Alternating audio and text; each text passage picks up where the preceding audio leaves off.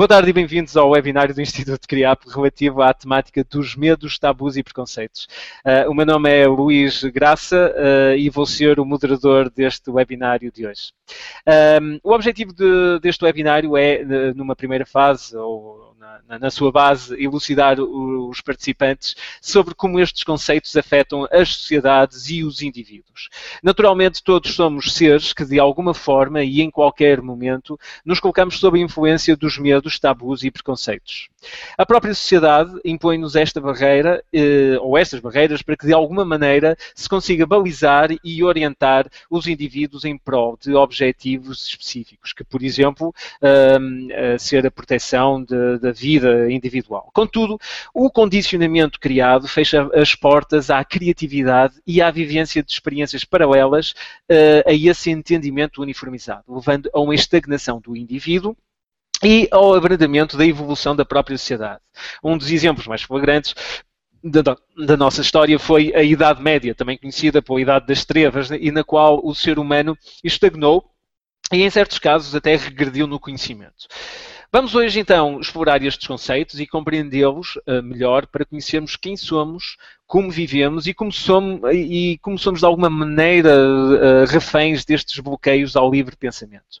Como já vem sendo hábito, ao longo de todo este evento existe uma janela de perguntas e respostas, onde poderão ser colocadas as questões que os participantes desejem ver esclarecidas. Portanto, as instruções para aceder a, essas, a essa área foram enviadas no e-mail de acesso ao webinário. Saliento também que o Instituto CRIAP uh, tem previsto o arranque do curso de Psicologia da Arte no regime de formação à distância, uh, onde estas temáticas irão ser abordadas e mais aprofundadas. Uh, também para breve também vamos ter um novo curso, uh, também uh, na tipologia de ensino à distância, sobre biblioterapia e cineterapia. Mas mais informações também serão dadas uh, mais à frente e através do nosso site. Portanto, é, é importante também que se registrem no nosso site para obter este tipo de notícias. Ehm, nestes cursos também intervirá a nossa oradora de hoje, ehm, a nossa convidada, a nossa oradora convidada de hoje. Passo então a apresentar a professora doutora Maria Antónia Jardim, que é doutorada em Ciências de Educação, com agregação em Psicologia da Arte, é autora do livro Psicologia da Arte, é também pintora, escritora e formadora aqui no Instituto CRIAP. É igualmente autora de um novo romance que será apresentado no próximo dia 20 de março, com o nome uh, Sir Fernando Pessoa, uh, o relógio de bolso que esconde uma história. Uh, e que estará, portanto, uh, já disponível a partir do dia 20 de março. Sra. Professora, então, boa tarde. Uh, vamos então iniciar a nossa, a nossa apresentação. Olá Luís, boa tarde. Obrigada. Então, Medo de Estavas e Preconceitos, ainda por cima apresentou o meu livro. Esta foi uma surpresa. Um, é engraçado porque o Fernando Pessoa até tem a ver com isto. Nós temos de um carnaval agora, não é? Com as máscaras, e sempre que eu penso em Fernando Pessoa, eu penso em máscaras, o rosto e as máscaras. E o rosto e as máscaras têm exatamente a ver com estes medos, tabus e preconceitos. Nós temos muito medo, muitas vezes, de assumir o outro. Uh, sairmos da nossa identidade da nossa Torre de Marfim, daquilo que nós conhecemos de nós, para encarnarmos, para vivenciarmos o outro, essa alteridade, que pode ser diabólica, não é? O Luís escolheu esse diabinho para ilustrar os medos, tábuas e preconceitos, e nós temos muito medo de, muitas vezes, ir a, às nossas infradimensões, ao nosso lado mais sombra, mais sombrio, mais escuro, e que tem a ver com segredos. Ora, o subtítulo da, da, do meu livro, Sr. Fernando Pessoa, o relógio de bolso que esconde uma história, hum, os segredos têm a ver com isso, têm a ver com medos, com tabus, muitas vezes com alguns preconceitos, porque se são segredos, são, é algo que nós queremos esconder e que não queremos revelar. Um, e, portanto, depois vocês só lerem o livro verão isto. Relativamente ao dia vinho, e a essa figurinha que o Luís colocou aí, é interessante passarmos para outro tipo também de tabu. Eu estou-me a recordar que, por exemplo, há muito tabu quanto ao tarot. E, e agora eu dei um curso sobre o tarot e verificamos isto. E é engraçado que a figura, o arcano do tarot, do diabo, que é o número 15, Exatamente, está aí. Nós estamos a vê-lo. É um, é, é um arcano que corresponde às prisões materiais, às prisões à matéria, à posse. Ora, muitos, muitos medos que nós temos, que o ser humano tem, aliás, a condição humana, não é? Está é presa exatamente à posse ao possuir. Quando nós sabemos, até através do, do T.S. Eliot, esse grande escritor inglês, uh, que the only way to possess is the way of dispossession. É despossuirmos é que nós atingimos a posse. Portanto, essa materialidade que está perfeitamente, é o paradigma do século XXI, infelizmente, é o verbo ter, eh, todas essas correntes diabólicas e que têm a ver com o arcano número 15 do tarot, é paradigma do século XXI, não é só paradigma do carnaval, não é? Essa, eh, esse desdobramento no outro, que até pode ser o diabinho, mas também a necessidade de nós eh, desencarnarmos desse medo, porque segurança não tem a ver com matéria. A segurança é um estado de espírito. E muitas vezes as pessoas confundem estar seguras, não é? Com a materialidade do metal, com enfim, com o, seu emprego, até porque agora nós estamos numa fase de desemprego e, e, é terrível, mas nós temos também que reconstruir e desaprender isso para voltarmos a ir àquilo que é realmente uh, essencial. A essência que é o ser, é o verbo ser. E, portanto, uh, hoje em dia é mais, uh, é mais difícil desaprender, mas é isso que nós temos que fazer, é desaprender esses medos que temos, os tabus que temos relativamente à vida, uh, e falarmos de tudo sem preconceito, desde o corpo, a sexualidade, a própria materialidade das coisas, que não é tão matéria assim, porque, como sabemos, esta mesa que está aqui dança, é tudo átomo, é tudo energia. Portanto, o, uh, mudarmos o nosso ponto de vista uh, já é uma mudança radical, de raiz. E, portanto, começarmos a ver a vida de outra maneira, energeticamente, por exemplo, e não com as aparências, e isso faz-nos voltar também ao livro do, do Príncipezinho, do Saint-Exupéry. Portanto, estamos sempre na biblioterapia. Como é que os livros realmente podem ser terapêuticos e ajudarem-nos a ultrapassar e a vivenciar outros pontos de vista? Nós sabemos que o príncipezinho nos ensina que o essencial é invisível aos olhos. Portanto, a questão da imagem, da materialidade tem que ser ultrapassada e tem que ser desaprendida e muito rapidamente. Para também os preconceitos serem completamente abolidos. Porque nós temos preconceitos de meia-noite, as tais ideias feitas, que nos vêm, enfim, desde que praticamente nós nascemos. Porque quando nós nascemos já, já encontramos um mundo feito, não é? E feito à medida de quê? Feita à medida da Santa Amada Igreja, por exemplo, de uma herança judaico-cristã pesadíssima, em que a moral nunca é reciclada, é sempre a mesma, e que não vai no sentido de desfazer medos no ser humano, mas pelo contrário, já não falamos em inferno e céu, mas lá mas para lá caminha. Há sempre a noção do pecado. E por falar em pecado, eu hoje estou-me a lembrar que nos velhos tempos do Ateneu, quando estava lá a dirigir o Plano da Cultura há uns anos atrás, eu organizei uma, com, conjuntamente com outras pessoas, com o Ada Silva O e outros, as, as célebres conferências do inferno. E escrevi um artigo que era O Pecado Tem Dentes. Porquê é que o pecado tem dentes? Porque o, o, pecado está relacionado com o mito de Adão e Eva, não é? Com, a, com aquela cena da serpente, a tentação. Mas de facto o pecado tem a ver com a trincada da maçã. E isso é o quê? É o trincar o conhecimento. O problema é as pessoas conhecerem. O problema é sempre o mesmo, é ter acesso ao conhecimento, como é que isso nos permite, de facto, ver as coisas de outra maneira, o outro de outra maneira, as relações humanas de outra maneira e, sobretudo, o meu eu. Eu, quando regresso a mim próprio, a mim mesmo, depois de uma outra versão da visão de mim, eu já sou outro. E isto é conhecimento. E, portanto, e como dizia Platão, às tantas não há conhecimento. O que há é reconhecimento. O que eu tenho é que reconhecer, de facto, o que é que existe. Quem sou eu? O que é que eu quero? Um, que valores, afinal, é que eu quero para mim nesta vida? O quê?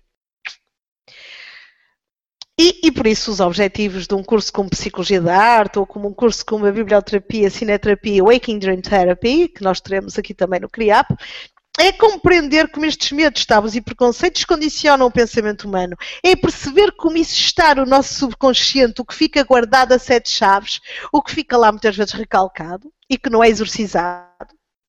E perceber que, tal como dizia Vygotsky, é o grande psicólogo da educação e que também diz que toda a psicologia é uma psicologia da educação, nós temos que perceber as janelas de aprendizagem e temos que perceber que nestes corredores labirínticos da nossa memória, hum, nós temos que, que nos encontrar. E, e, que encontrar o que, quais são as teias de aranha. Aquilo que não nos faz andar para a frente, aquilo que não nos faz evoluir. O que é que me prende e o que é que eu preciso reciclar na minha memória. Porque, como sabem, memória e imaginação não é? andam juntas. E eu tenho que muitas vezes reciclar e repor coisas novas na memória, fazer sair o velho para fazer entrar o novo. E esse novo vai fazer com que os meus sonhos, não é? Com que o meu futuro seja diferente. Por isso é que Paul Ricard também falava da arqueologia e teleologia do sujeito. Como é que eu ando para trás, para arquê, não é? Para o meu passado, para reconstruir e ter o meu futuro, aquilo que eu quero. Medos. Claro que a nossa história é a história dos nossos medos, a história da humanidade, a história dos nossos medos e, em última instância, é o medo da morte. Porque aquilo que nós temos mesmo medo é do estranho, do desconhecido. É engraçado que hoje de manhã falava com uma amiga minha que me dizia: Eu tenho sempre medo de mudar de ano. Eu de mudar de ano. Sim, aquela vésperazinha de mudar de ano é nostálgica, porque eu já sei que vivi, mas eu sei lá o que é que vai ser o próximo ano. Mas isto é universal. As pessoas têm medo do desconhecido, de enfrentar o novo, daquilo que é estranho, e nós temos que desaprender exatamente isso mesmo. E, e, e, e o que é que é desaprender isto mesmo? É perceber que o entusiasmo, quando o entusiasmo ultrapassa o medo, eu arrisco. Eu não tenho medo de fazer essa travessia, essa viagem, atravessar para o outro lado, para a outra margem e ser eu enquanto outra. E isto é genial em termos pessoais. Eu tinha uma, uma questão a fazer. eu, conheço muita gente que não tem esse medo da morte por medo do desconhecido, mas sim o medo da dor, que é algo também terrível. Muito, muito terrível, sim, sim. Não é? é muito complicado, exatamente. Um, até que ponto uh, esse medo da dor, do sofrimento, uh, está tão ou mais enraizado que o medo do desconhecimento?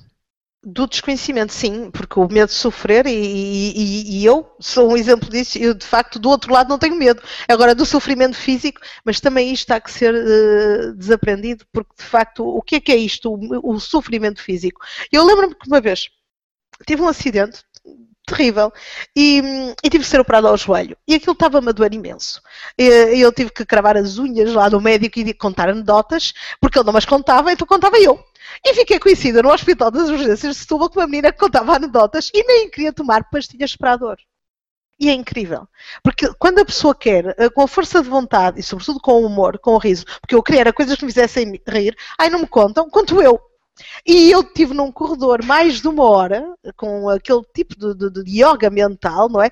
Pensar, não, isto não me dói mesmo, isto paciência, não vou tomar pastilhas nenhumas. Claro que ao fim de uma hora sucumbi e quis a pastilha, mas ainda consegui um determinado tempo que só prova que nós dominamos o corpo com a mente, porque dominamos mesmo, e desvalorizamos uh, a dor.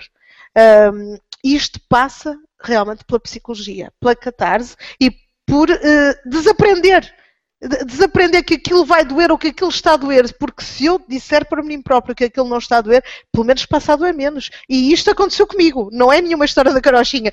E eu fiz isto. Diga, Luís. E, e, quer dizer, então está-me a dizer é que uh, o medo é psicológico. É muito, muito, muito. É o medo é um fantasma, são fantasmas, de facto, e nós temos pelo menos que os reduzir a fantasminhas. Eh, não anulá-los, muitas vezes não é possível anular, não é? E muitas vezes até o medo do escuro, basta o medo do escuro, que é difícil de anular, não só na criança, no adulto. Mas se nós os começarmos a ver como fantasminhas que nos impedem de crescer, que nos impedem de evoluir uh, e de arriscar, sobretudo de arriscar, uh, o, o, outro lado, as tais viagens, os, as novas geografias, os novos mapas culturais, até de fazer uma viagem e andar de avião uh, ir até um país uh, desconhecido, como a Índia ou o Egito. Há pessoas que não fazem têm medo de andar de avião. Mas também como é que vão ter medo sem provar? É como comer lampreia. Ah, não gosto de lampreia. Eu pergunto, já provou? Não. Quer dizer, as pessoas têm que experimentar, têm que desaprender e isso de facto passa muito pela nossa mente. Há uma desaprendizagem mental que há que ser feita, de facto. Sim, uh, mas, uh, por exemplo, no caso da, da lampreia, pronto, isso é uma, uma situação muito, muito próxima de nós, mas se nós tivéssemos, ou muito, como muita gente tem, aquela ideia de ter uma tarântula para comer, ou um, um, digamos, um alimento assim um bocadinho mais estranho, de facto, apela-nos um bocadinho a esse ordem racional do medo. Claro, e o escorpião, que maravilha. Mas se, se, por outro lado o ponto de vista for, mas que maravilha, eu nunca provei, ainda por cima vou provar algo venenoso e que não me vai fazer mal, já está cozinhado, fantástico. Olha, estou-me a lembrar de uma vez que eu provei carne de tubarão. E eu pensei que ia testar. Foi a melhor coisa que eu comi até hoje. E uma pessoa pensa em tubarão e faz uma associação terrífica, não é? E depois vai comer a carne de tubarão e é deliciosa, melhor que caviar. Fantástico. É isso que temos que fazer. Metáforas vivas. Quer dizer, não ligar tanto às metáforas mortas, isto é, às expressões idiomáticas da língua e a todas as crenças e preconceitos que nos vêm sendo vinculados desde a família, desde as pessoas que vivem connosco, desde professores, políticos, tudo aquilo que nos é transmitido até do grande ecrã televisivo até nós, mas uh, dar a volta a isto e dizer não, vamos, vamos arriscar no diferente. Qual é o problema? Vamos trincar. E é claro que o medo da rejeição, do abandono e, e, e as culpas que se vão associando enquanto crescemos uh, é terrível. É tão terrível que estes medos de ser rejeitado e de abandonado e voltamos aos escritores agora eh, norte-americanos, pode nos fazer rejeitar o outro enquanto objeto eh, de amor. Repara, Luís, que nós hoje vemos o amor como se fosse um banco eh, capitalizado. As pessoas o que pensam é: será que eu vou arriscar esta relação? Será que eu posso investir? Mas vou lucrar ou perder com isto? Quer dizer, a linguagem bancária transformou a linguagem dos afetos, o que é terrível. Mas é paradigmático, nós sabemos que isto acontece no, no, no século XXI. Uh, uh, há que desaprender e há que desaprender coisas como, por exemplo, vocês de certeza que muitos de vocês já foram ver o Jogo da Imitação, é um filme a não perder, quem não viu ainda, e é um filme que também nos obriga a desaprender várias coisas e ainda bem. A primeira delas é perceber que não, não são milhões de pessoas que mudam a história a face da história é mudada por singulares, pessoas singulares, mulheres e homens. Aquele Alan Turing mudou a Segunda Grande Guerra Mundial o resultado daquilo. Não, não, não foram os soldados imensos, não foi toda uma estratégia por trás e que ele conseguiu inventar, analisar, descodificar, etc. E, e o filme mostra outra coisa maravilhosa que a Kira Knightley, não é, na, na, sua personagem, não se importa nada de casar com Alan Turing e viver com ele, mesmo sabendo que ele é gay, não interessa homossexual, não interessa. O que interessa é a comunhão que se tem com aquela mente daquela pessoa. E isto também é outra desaprendizagem que tem que se fazer. Uh, as pessoas estão muito uh, habituadas às rotinas de pensar que homem, mulher, sexo, dois corpos, quer dizer, e muitas vezes isto não é necessário, nem para um casamento, nem para as pessoas estarem bem, nem para uma relação. O Júlio Machado Vaz muitas vezes dizia que não é preciso a pessoa certa, é a relação certa. E a relação certa pode não passar pelo preconceito que eu tenho do corpo do outro, ou daquilo da sua orientação sexual, ou seja do que for. Portanto, também há uma desaprendizagem relativamente ao corpo, que é preciso radicalizar 180 graus e mudar de perspectiva. E este é um filme que ajuda, que ajuda de facto a isso. Medo de amar é aquilo que nós temos dito, o amor como prisão, eh, tabu, preconceito social e, e, de facto se é isso que mantém uma sociedade e o amor é pioneiro, é o sentimento mais nobre que nós podemos ter relativamente a um, a um ser humano, então não vamos uh, deixar que ele nos aprisione com uma linguagem, com um sentimento bancário de investimento ou não investimento. Isto não pode ser encarado com lucros, com perdas, mas apenas com, com emoção consentir. E aqui voltamos um bocadinho atrás e vamos encarar a psicologia num curso de psicologia da arte, ou seja, lá em curso for que esteja metida a psicologia, psicologia é a ciência da subjetividade. Atenção, porque nós lidamos com a psique e aquilo que nós temos de mais subjetivo é a nossa psique, com os nossos desejos, com os nossos medos, com o sentir, com a emoção. Não é por acaso que nós passamos do paradigma do que é I para o paradigma do que é, não é? da inteligência emocional. O escuro, a morte e o medo não existirem. Bem, isto é outro problema, porque uh, há quem até uh, arrisque matar para ficar na história, não? E para aparecer na primeira página do jornal, porque não? De tal é o medo de não ficar para a história, de não existir, porque não existir é não ser visto. E hoje mais que nunca, que dada a primazia da imagem sobre tudo o resto. Agora, o que é que nós podemos fazer para deixar-nos... Uh, na memória a nossa obra e, e o nosso ser. Passagem de testemunho. Agora, como é que nós passamos esse testemunho? Não tendo medo de sermos nós próprios, porque nós somos pessoas distintas umas das outras. Temos a nossa impressão digital fantástica e todos nós somos diferentes e somos fantásticos. Agora, não podemos ter medo de mostrar isso, de, de carregar essa impressão digital connosco. E claro que muitas vezes isto se mostra através da arte, através do, do livro, do cinema, da, da pintura, e até disso as pessoas têm medo e dizem: Eu não consigo, isso não é para mim. Mas como é que eu não consigo, não é para mim se nunca experimentou? Isso até às tantas até se gostava de atirar para uma tela em branco ou de começar a, a fazer um poema. Eh, eu tenho agora eh, uma questão. Mas há aqueles cidadãos eh, que, anónimos que gostam de se, ter anónimos, faz parte da, da vida ou da, da, maneira de ser deles, a ter um low profile, não é? E, e, até que ponto uma pessoa que tente de alguma maneira uh, sobressair na sociedade uh, se sentirá mal dessa, dessa forma, por se, por se sobressair tanto na na sociedade. Há pessoas que, por simplesmente. Eu conheço um poeta eu até lhe chamo o poeta bruxo, é o Daniel Maia Pinto Rodrigues, é um ótimo poema, poeta e, e, e gosta de, de, estar completamente isolado. Uh, claro, isso há que respeitar, mas e esse isolamento tem custos, nomeadamente quando a pessoa envelhece. Isso tem custos. Nós não somos seres isolados, nós somos seres sociais e muitas vezes essa ponte que se faz com a arte uh, repare, depois cria diálogos, não é? E é nesse diálogo com o outro, com a interpretação do meu quadro, por exemplo, eu sou pintora, não é? E tenho uma exposição de pintura. E também é nesse diálogo com os outros que vão ver os meus quadros ou nos leitores que vão ler os meus livros que eu me reencontro, me refaço, me revisito me reinterpreto e me reavalio. Mas assim como eu, enquanto autora, faço isso, também os meus leitores, os meus espectadores, seja da tela de cinema, seja da pintura, seja do que for, também se vão reinterpretar, reavaliar. E não vão ser os mesmos depois de ler determinado livro, de ver determinado filme, de experimentar sentir determinado quadro.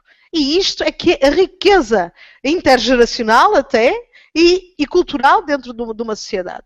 E isso é fundamental, porque de facto o homem e a mulher têm que se relacionar e esse isolamento de facto pode ter custos quem não quer isolar. Ora, aqui temos uh, aquela, a paisagem, os novos mapas uh, geográficos, culturais, uh, o estranho e o outro. nós temos que enfrentar mudanças porque a vida, paradigmaticamente, nestes dois séculos, século XX e século XXI, é perfeitamente, muitas vezes, absurda, eh, porque há o, as coisas acontecem imprevistas e a pessoa tem que lidar com isto. E como é que lida com isto? Tem que se adaptar a novas situações tem que sair da rotina, tem que sair do seu, do seu, do seu conforto, não é? Do seu lugar, digamos assim. Mas isto também me faz cair em mim. O sair de mim pode provocar uma queda em mim, isto é, no sentido de eu ganhar consciência de até onde é que eu consigo ir. Até que ponto é que uma necessidade, é que uma escuridão na minha vida me pode fazer sair para a luz?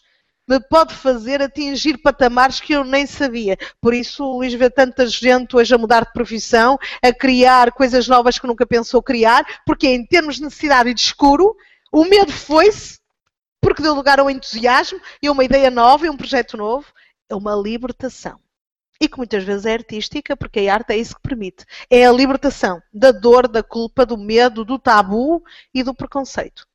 E muitas vezes até uma associação estranha com pessoas que eu nem pensava, que horror, uh, e de repente está feito. Porque, porque tudo mudou. Porque a mudança é cotidiana, é perpétua. E nós temos que nos adaptar a ela. Então, neste século é fundamental. Não há como fugir. Há que deixar-se ir com a maré, tendo a noção que nós também somos maré. E, portanto, que a maré connosco também pode mudar de rumo.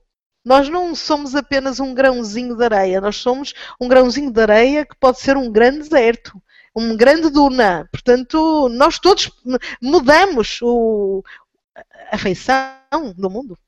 Uma pessoa que, que seja avessa à mudança é uma raça em extinção, professor?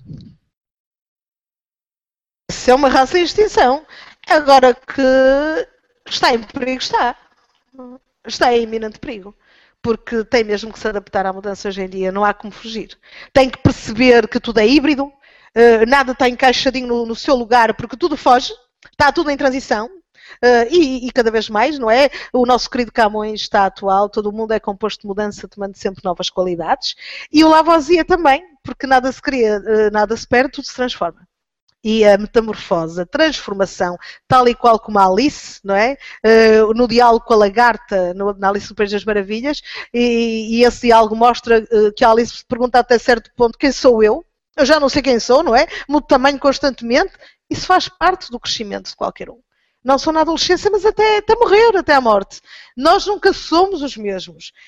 As condições de vida mudam, os amigos mudam, a família muda, há perdas, há lutos que têm que se fazer, há toda uma reciclagem de memória que tem que se fazer e há que fazer essa atualização todos os dias.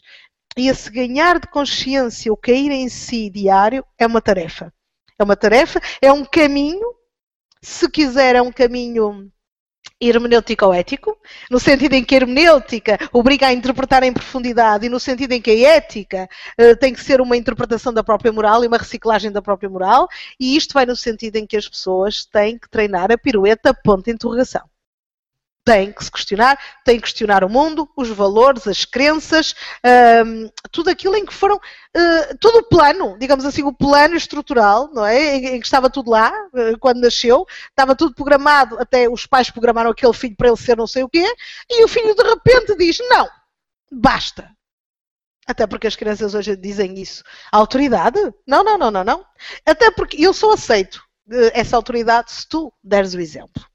E a questão é, hoje em dia, quem é que dá o exemplo? Os pais? Os professores? Os colegas? Os mais velhos? Onde é que está a miséria do exemplo que falava Fernando Pessoa? Então a criancinha e o adolescente e o jovem adulto vai dizer não, não, porque tu dizes isso, mas não fazes. E o que nós assistimos é uma sociedade realmente que até tem medo de assumir o quê? Que anda em zigue-zague. Que pensa uma coisa, diz outra e ainda faz outra. E o zigue-zague não serve. Não serve para quem quer mais do que isso. Para quem quer, de facto, não ter medo, quem quer arriscar, quem quer ser por inteiro e assumir todos os eus, como a Fernando Pessoa assumiu, e que veio dizer genialmente: vocês todos são plurais. Ninguém aqui é singular, todos somos muitos dentro de nós e há que assumir essa pluralidade. Não, é? não só ele, pessoa, mas as pessoas em geral. E, portanto, não podemos andar aqui a dizer uma coisa, pensar outra e ainda dizer outra. Isto é loucura.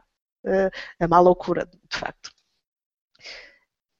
Era como eu dizia, os medos versus sonhos, portanto o entusiasmo. Desde que o meu sonho ultrapasse o meu medo, eu posso arriscar, eu posso levitar e ser mais humano e ser ainda mais eu e favorecer a história de outra pessoa tal e qual como um sorriso pode despertar no outro um dia de boa disposição e, influenciá-lo completamente, também esse meu sonho, não é? Como dizia o outro, não é? O, o António Gedeão, o sonho comanda a vida, mas não comanda só a minha vida, comanda a vida de muita gente que está à minha volta. Um professor comanda a vida de muitos alunos. É numa sala de aulas e eu estou a falar para muitos, como estou agora a falar para muitas pessoas. E cada, cada pessoa vai-me receber no seu nível. No seu nível de quê? Intelectual, cultural, vivencial, etc. Mas vai receber. E depois vai fazer não sei o que com essa lição, com, com essa conversa, com esse ponto de vista, com aquilo que está a ouvir. Vai digerir e vai ser outra. Porque esta das até vai fazer uma coisa que nunca pensou. Isso já aconteceu, Luís. É, é, numa única sessão, por exemplo, de arte terapia. Isso já me aconteceu. Ou numa viagem onírica. Porque as viagens oníricas, como as da Alice, não é? em que ela vai atrás da toca do, do, do coelho e, e, e, vai fazer essas viagens, são sempre duplas. São, podem ser viagens oníricas de sonho, mas são viagens até ao meu subconsciente, à minha consciência. O que é que eu procuro no sonho? Para onde é que eu vou nesse sonho? E é evidente que a Alice no País das Maravilhas é um livro paradigmático e universal nesse sentido. E, e, depois todas as personagens que ajudam a Alice, como nós temos personagens, podem ser família, amigos, professores, seja quem for, que nos ajudam na nossa vida. Porque há uma coisa que é preciso perceber: há uma pré-estrutura narrativa na vida. Nós somos personagens, fazemos coisas na sintaxe da vida, não é? Os verbos, fazemos coisas. Depois temos os complementos indiretos, fundamentais. Quem são os complementos indiretos? São as pessoas que nos acompanham. Com quem é que eu faço isto? Com quem é que eu quero estar? E para quem é que eu quero fazer isto? E, portanto, todas estas personagens, as pessoas que convivem connosco, podem nos ajudar ou não, podem ser adjuvantes ou não, na nossa vida. E, e, é isso que nós também temos que ver. Até que ponto é que elas condicionam a nossa vida ou não? Me ajudam a ter medo ou me libertam dos medos? Até que ponto? Por exemplo, o chapeleiro maluco ajuda a Alice de que maneira? Ele é o paradigma do, da desaprendizagem, do não medo. É o mago, se, se, quisermos, dos arcanos do tarot. Não há medo com o chapeleiro. Há uma ajuda incrível. Mas quem é que não sabia é o chapeleiro maluco? Com quem é que eu posso contar como chapeleiro maluco na minha vida que me transporta no chapéu, que tira coelhos de chapéu, que é um mágico? Será que eu tenho isto na minha vida? Ou será que eu sou isto para alguém também? Sou esta figura? Uh, o chapeleiro maluco aqui atua como um personagem que não tem medo, não tem tabus, não tem preconceitos. Também aprende isto, não é? Com o próprio chapeleiro. Ela, ela, aprende muitas coisas durante o sonho. E, sobretudo, aprende a não ter medo de recitar aquele, aquele, aquele horrível poema Sherry Pie, não é? Com aquela educação toda vitoriana que ela tinha e que ela não queria, de, de forma nenhuma, recitar aquilo. E durante este sonho, essa viagem onírica que ela tem ao, ao Pés das Maravilhas, ela aprende com estas personagens e também com o chapeleiro a quê?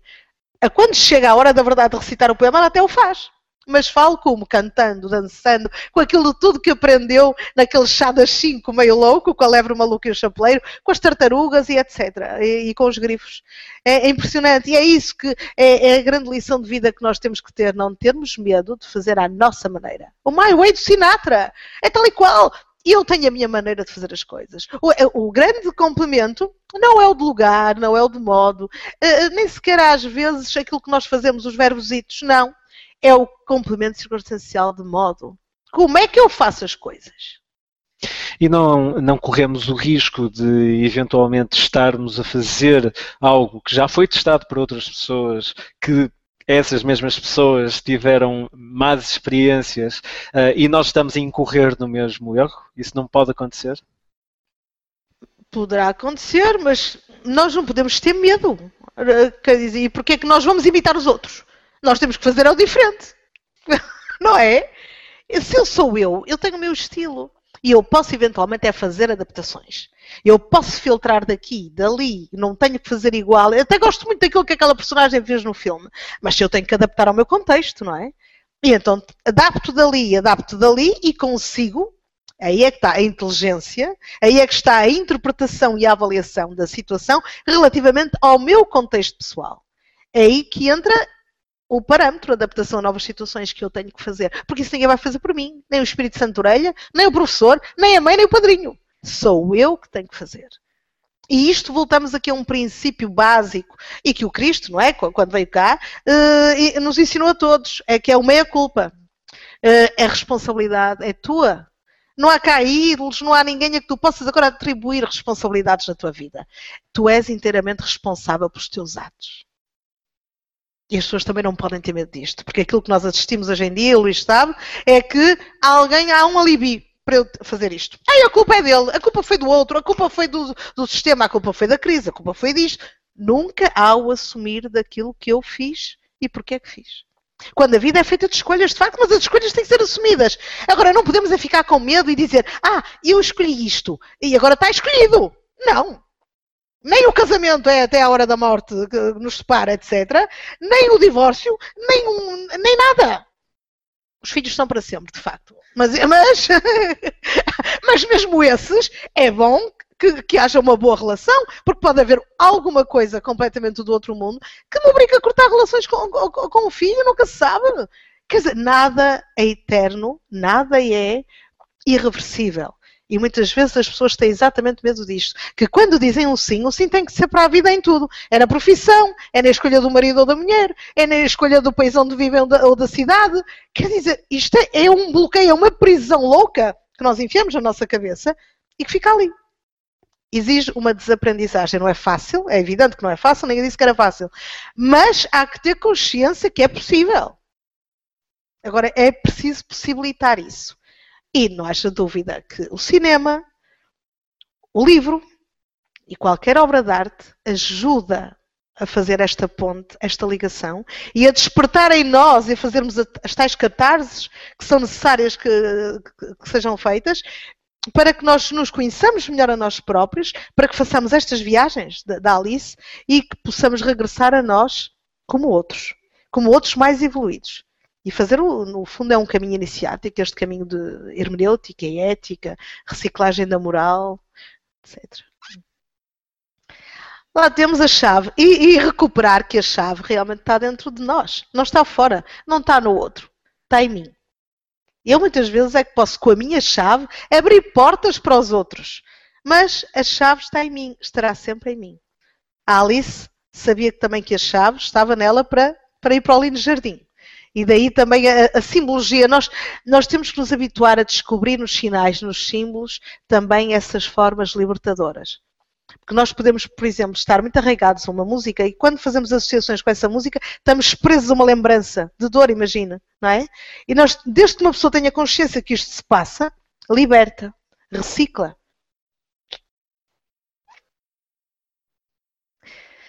Pois, e depois temos o tribunal. Isto leva-nos às janelas espelhos e ao tribunal dos outros. Muitas vezes uma pessoa não se está a ver ao, ao espelho. O que é que está a ver? É o espelho dos outros. O que é que os outros pensam de mim? O que é que os outros vão dizer se eu fizer isto? O que é que os outros vão pensar se a Alice muito bem, caiu nela quando viu aquele tribunal insuportável das cartas e da rainha de copas a querer cortar a cabeça. E nós temos muitas rainhas de copas a querer cortar a cabeça durante a vida inteira. Eu senti isto sempre, por isso é que eu me identifico com a Alice. Muitas perseguições e muita gente a querer cortar uma cabeça. Passa e anda. É, agora, há que ter é a consciência de que tudo isso é um baralho de cartas. Que tudo isso são fantasmas. Os cães ladram, a caravana passa. Se eu tenho é que ter as convicções, não é? As convicções e o princípio da responsabilidade e o acreditar em mim e saber o que é que eu quero. E desde que eu saiba o que quero, acredite em mim e seja responsável pela escolha, eu não tenho que ter medo. A Alice caiu nela, percebeu que aquilo era um baralho de cartas e acordou para a consciência. Daí que a viagem seja dupla. Ela não acorda só do sonho, ela acorda para uma consciência nova de si própria. É isto que tem que ser cultivado numa sociedade como a nossa, é isto que muitas instituições deviam fazer e não fazem, em vez de criarem medos às pessoas, deviam libertá-las para uma nova consciência, para uma nova evolução. É para isso que estamos no século XXI. É para sermos felizes, para nos encontrarmos e não para nos aprisionarmos. Um, e não corremos o risco de estarmos a criar uh, uma ideia demasiado individualizada, ou seja, uh, de pessoas que só pensam no seu próprio umbigo, não, não, não. só pensam na, na sua forma portanto, única e depois tudo o resto à volta é secundário. Não me parece, Luís. A questão é mesmo, não, não pode dar-se a ninguém, não pode amar ninguém, não pode ajudar ninguém sem ajudar primeiro a si próprio sem acreditar em si próprio, sem acreditar nas suas próprias convicções. Nenhum professor pode partir para uma sala de aula e estar a fazer um, uma, uma, aula sobre um tema qualquer sem que tenha paixão por esse tema, acredite nele e dê o exemplo relativamente àquilo que está, uh, enfim, a passar a mensagem aos alunos. Mas isto com tudo na vida. Ninguém, ninguém pode amar sem, sem, se amar a si próprio. Ninguém pode exigir o diferente de um aluno, um poema fantástico de metáforas vivas, sem fazer primeiras metáforas vivas e dar o exemplo. Mas isto é exatamente o contrário do que se passa. 90% das pessoas no mundo não fazem isto. Quem é que faz? As exceções. Nomeadamente os artistas, provavelmente, alguns professores, alguns médicos, alguns pais, mas é uma minoria. Nós estamos no domínio das minorias, quando devíamos estar no domínio das maiorias a fazer isto. Porque isto é que é humano. Isto é que é o apogeu, de facto, do ser humano. Não é? Ganha consciência, a Alice ganha consciência do seu poder. É isso que nós temos que ter. Consciência do nosso poder, não para sermos autoritários relativamente ao outro. Não. Porque a autoridade ganha-se com o exemplo, com a competência. Mas para sabermos quem somos e não andarmos aqui à deriva. E, e, sem, e sem sermos felizes, sobretudo. Muitas vezes as pessoas andam sem bússolas, não é? E, e infelizes, uh, com medos, voltamos aos medos, de se questionar. Porque se toda a vida foi assim, Porquê é que não há de continuar a ser? Não é? O que é que nós passamos a vida a ouvir? Tu não vais mudar o mundo sozinha, tu não vais não sei o quê. É, isto é desde a infância. A buzinar os ouvidos. E as pessoas tanto ouvem que se convencem que isto é verdade. É preciso ver alguém dizer-lhes: Ah, não, não, não. Essa não é verdade. A verdade é que tu consegues mudar e muita coisa. E vais sempre a tempo. Ganha consciência do teu poder enquanto pessoa. Nós somos deuses de trazer por casa. Os deuses não estão lá fora. O Deus está em mim. Eu sou, eu sou uma deusa, claro. Eu crio, eu sou o potencial criador. Eu, quando escrevo o rei está morto, eu posso matar personagens, posso reavivá-los, eu posso tudo com as palavras. E repara o peso das palavras. As palavras criam realidades. Quando eu digo a alguém eu amo-te, eu estou a criar uma realidade, como estou a realidade se disser odeio-te. Eu crio realidades todos os dias quando falo. E as pessoas nem sequer percebem a importância dos atos de fala. Por isso. Uh, já agora também fazia uma outra questão. Uh, tendo em conta esta ideia do, do, tabu de certas temáticas que se aborda na sociedade, uh, tendo em conta que muitas das vezes esses tabus existem para evitar-se talvez falar, talvez explorar determinadas temáticas que de facto são complexas. Um, ao estarmos a, pensar, a falar, ou estarmos a dizer para, para, as pessoas explorarem, irem contra esses tabus, não estaremos de alguma maneira a, a levá-las a que elas se ostracizem ou, que fiquem ostracizadas na, na sociedade. Sei, é difícil irmos contra a corrente, não é? De, isso é algo que é Toda a minha vida foi contra a corrente. Pois, há, há, que ter coragem. Para, para ser assim, há que ter coragem é a primeira coisa. É não ter medo. No fundo é isto, é não ter medo. Mas isso treina-se, não é? Um exercício. E eu, eu, se lhe falar de mim, Luís, eu até aos 14 anos era uma menina que tinha medo de sair de casa. De, de sair à porta da rua. Portanto, tudo o que saísse da porta da rua era hostil para mim. Andar de autocarro sozinha nem pensar. O que é que me tirou isto? Perguntou ao Luís. Eu aos 14 anos, já estava no décimo ano, tive filosofia. Com o meu professor de filosofia, e começando a questionar o mundo e o meu ser no mundo, etc. Bem, eu fiquei num ano, aos 15 anos, a dizer aos meus pais: vou viajar para Londres com um grupo de amigos, a não ter medo absolutamente de nada, passei para o outro oposto, 180 graus. E o que é que foi que fez isto? Uma pessoa, um professor de filosofia.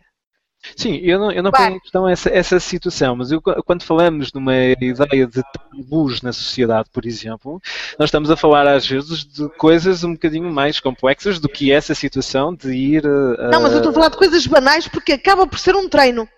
Acaba por ser. E, e, quanto mais as pessoas falarem das coisas, menos, e, quer dizer, menos medo têm delas. Porque, no fundo, o verbalizar, o pôr a palavra cá fora, o sopro, que, divino, sim, mas é divino soprado por nós, os tais deles de trazer por casa, nós uh, acabamos por uh, desfantamizar. Porque já não é fantasma, já foi verbalizada. Não é intocável há muitos anos atrás, não é? Dizer homossexual ou lésbico, Deus me livre. Hoje em dia as pessoas já não têm medo de verbalizar essas palavras, mas já tiveram. E isto, isto tem a ver com isso, quer dizer, tem a ver, mas como é que as pessoas deixam de ter medo? Se tiverem outro ponto de vista, de se virem as coisas de outra maneira. É a única maneira de, de, de treinar. O, o, a nossa maneira de ver as coisas é que faz com que nós sejamos diferentes, sejamos capazes de verbalizá-las e não ter medo delas. Ou que nos caia algum uma coisa em cima, ou uma rainha de copas a cortar-nos a cabeça. Mas há que começar para algum lado. Uh, e de facto podemos ser um, dois, três, umas minorias agora ainda a fazer isso, mas uh, há que passar a mensagem. Cada vez mais.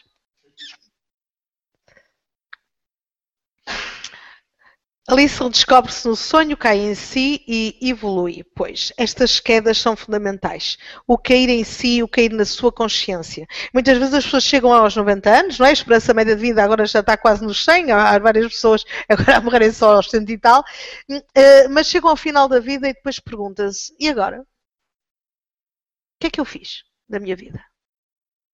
O que é que eu podia ter feito e não fiz? Olha que lindo. Quer dizer, a, a sua queda em si está no antemortem não serve, não é? Não serve. Nós temos que cair em nós muito antes dos 90. Muito antes. Quer dizer, nós temos que estar no cotidiano a perguntarmos se realmente estamos no caminho. Se é aquele o nosso caminho. E muitas vezes nós estamos como a Alice, não é? Nas bifurcações. Nas e, e perguntamos a um gato, Cheshire Cat, que muitas vezes existem por aí aos nossos amigos, e agora o que é que eu faço? Ou perguntamos aos pais ao irmão, mas agora o que é que eu faço? E agora não sei para onde é que vou, agora não sei o que é que eu faço. Mas estas perguntas são fundamentais, porque ao fazer estas perguntas que eu vou encontrar as respostas. O que é que eu gosto de fazer? O que é que eu gostaria de fazer? O que é que eu ainda não fiz?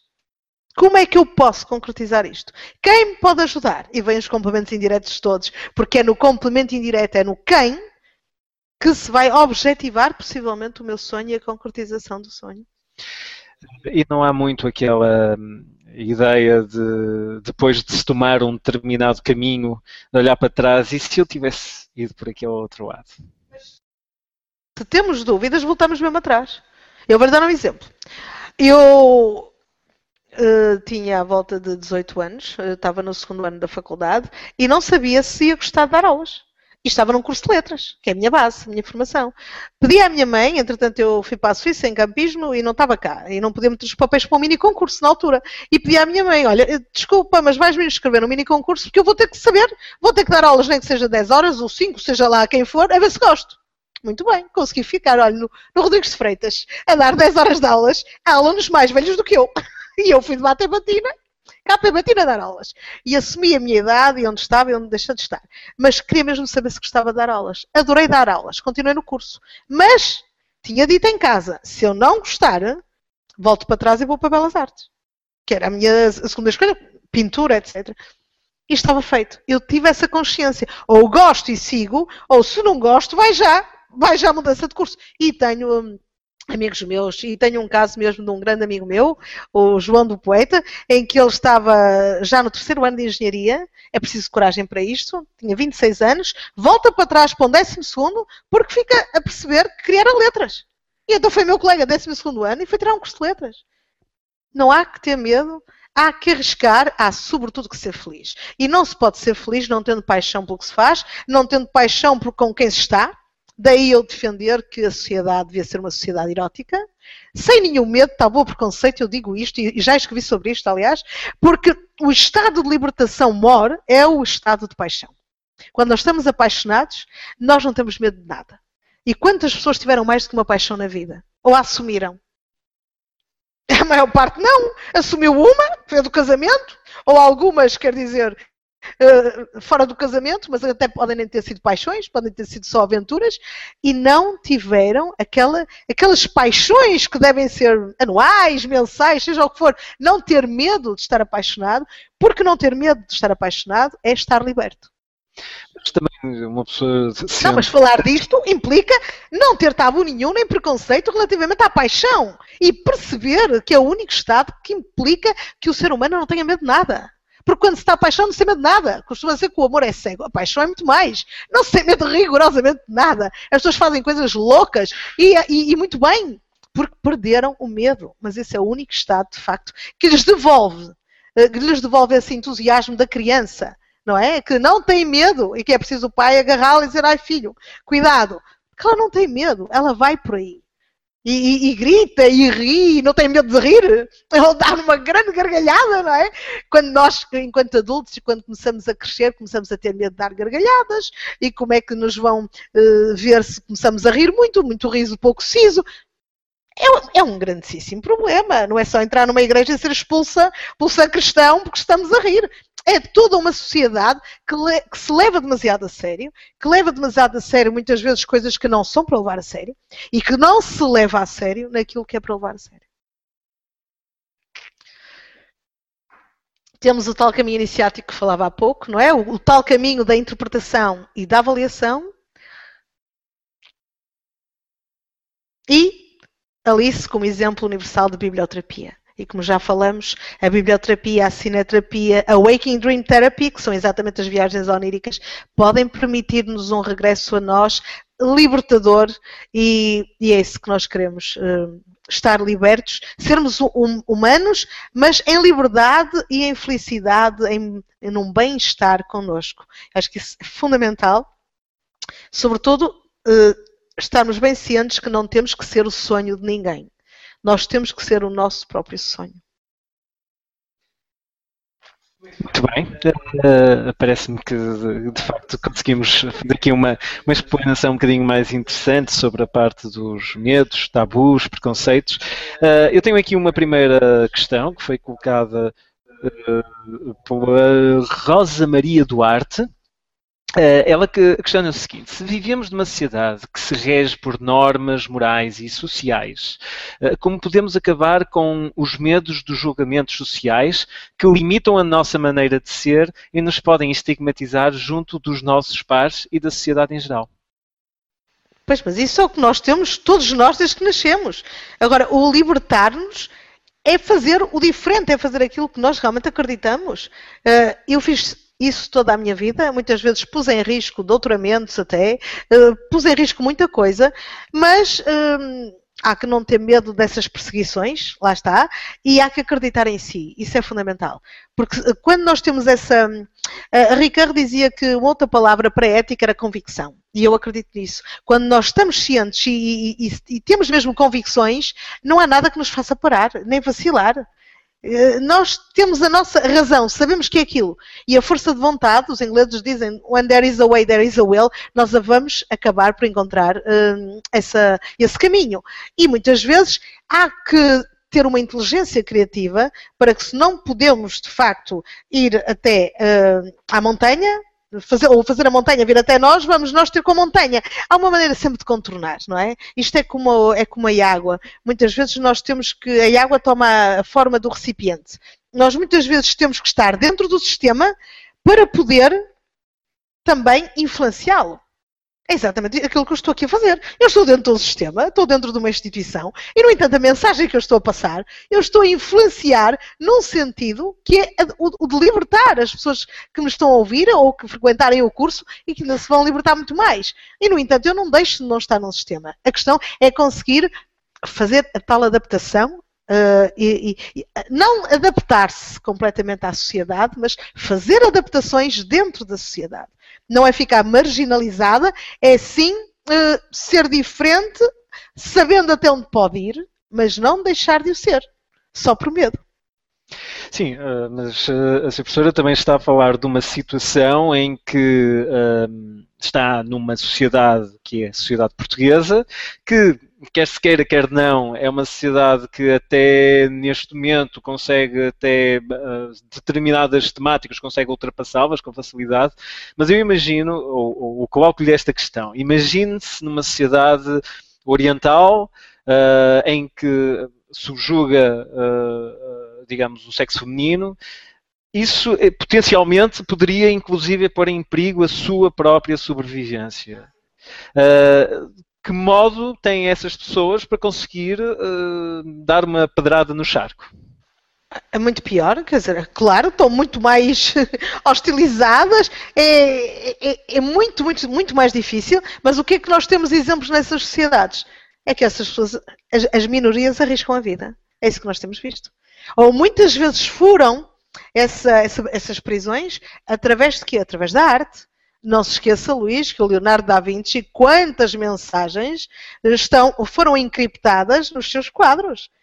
E que ele fazia passar ideias completamente revolucionárias e heréticas para, uh, para, para o tempo dele nos próprios quadros subliminares. Portanto, os artistas sempre fazem isso. Fazem isso nas canções, fazem isso nos livros. A arte foi sempre e será sempre uh, uma forma libertadora de passar mensagens. Depois cabe aos outros, claro, conseguir interpretar eh, e, e chegar lá. Mas hum, será uma, uma, uma das hipóteses através da arte, sim. Nós temos esse exemplo também, quantas vezes na União Soviética, na antiga União Soviética, relativamente ao, ao, ao bailado, ao, a, a, tudo o que era artista que podia sair cá para fora, quantos não se aprimoraram para ser bailarinos fantásticos e dançarinos fantásticos para poderem viajar e, e, e verem o mundo de outra maneira e serem das suas prisões? É arte, sem dúvida, essa é a resposta. Muito bem, uh, eu não sei se o nosso auditório pretende colocar mais alguma questão à professora Maria Antônia Jardim. Uh, neste momento já vamos um bocadinho avançados uh, aqui na hora, apenas para ver penso que de momento não temos mais nenhuma questão. Uh, Sra. Professora, muitíssimo obrigado pela sua presença. Foi um enorme prazer tê-la tê por cá e vamos uh, naturalmente tê-la noutras situações uh, no curso de Psicologia da Arte, que iremos ah, arrancar dentro de duas semanas. este curso é inteiramente à distância. Uh, e está aberto a quem uh, pretenda desenvolver toda esta temática de, da psicologia da arte no, no seu, uh, no seu global. este ponto em, em específico do, dos medos, tabus e preconceitos é algo também que será desenvolvido num módulo próprio um, e em breve também teremos um outro curso direcionado à parte da biblioterapia e cineterapia também desenvolvido pela professora Maria Antônia Jardim. Professora, não sei se quer despedir do nosso auditório. Fundamental. E, e é isso. E, e escolham uh, sem medo, uh, tendo em conta sempre que as escolhas uh, não são definitivas. Isso é importante ter em conta. Ou seja, é preciso. E no ano como 2015, que é, o, que é o ano da luz, ainda por cima, nós temos mesmo que nos libertar de, de, dessa escuridão, dessas trevas, como o Luís apontava da Idade Média, não é? Dessas trevas, uh, de, desse, desses medos, dessas prisões que muitas vezes são tão fáceis de dissipar e que às vezes numa conversa, num diálogo. Uh, é fácil tomarmos perfeitamente outro rumo, desviarmos o nosso caminho e tornarmos muito mais felizes. É para isso que aqui estamos, não se esqueçam. Ser feliz. Uh, já agora faço-lhe uma, uma pergunta. Acha que este período de crise que atravessamos nos últimos 3, 4 anos pode ser encarado como um período de trevas e estamos agora a, a ver a luz. Sim, de, de, de, trevas no sentido medieval. Estamos a reciclar todos depois desse terremoto, mas tal e qual também como a carta do tarot da torre, em que tudo se desmorona, menos a essência. É, é imperativamente importante que nós fiquemos intactos por dentro, apesar de tudo se estar a desmoronar à volta. Porque uma vez intactos por dentro, nós conseguimos fazer mais e melhor e sermos ainda mais atrevidos e fazer coisas inusitadas, originais e fantásticas. Bem, Sra. Professora, muitíssimo obrigado uh, pela sua presença. Uh, nós vamos continuar com o nosso ciclo de webinários. Uh, o próximo webinário da, próxima semana será também quarta-feira e será com a presença da professora Madalena Oliveira. Eh, portanto, que vai-nos falar um bocadinho sobre a temática das, eh, de, de, dos vários casos de, das, eh, lidados com as CPCJs. em relação ao Instituto CRIAP, poderão sempre também procurar os nossos cursos uh, através do nosso site em www.institutocriap.com um, e, naturalmente, o, o, ciclo de webinários seguirá e poderão inscrever-se nos próximos webinários uh, que seguirão no, uh, portanto, no, no, nas próximas semanas. Resta-me então agradecer mais uma vez a vossa presença e esperar vê-los novamente na, na próxima semana. Uma boa tarde a todos e até à próxima.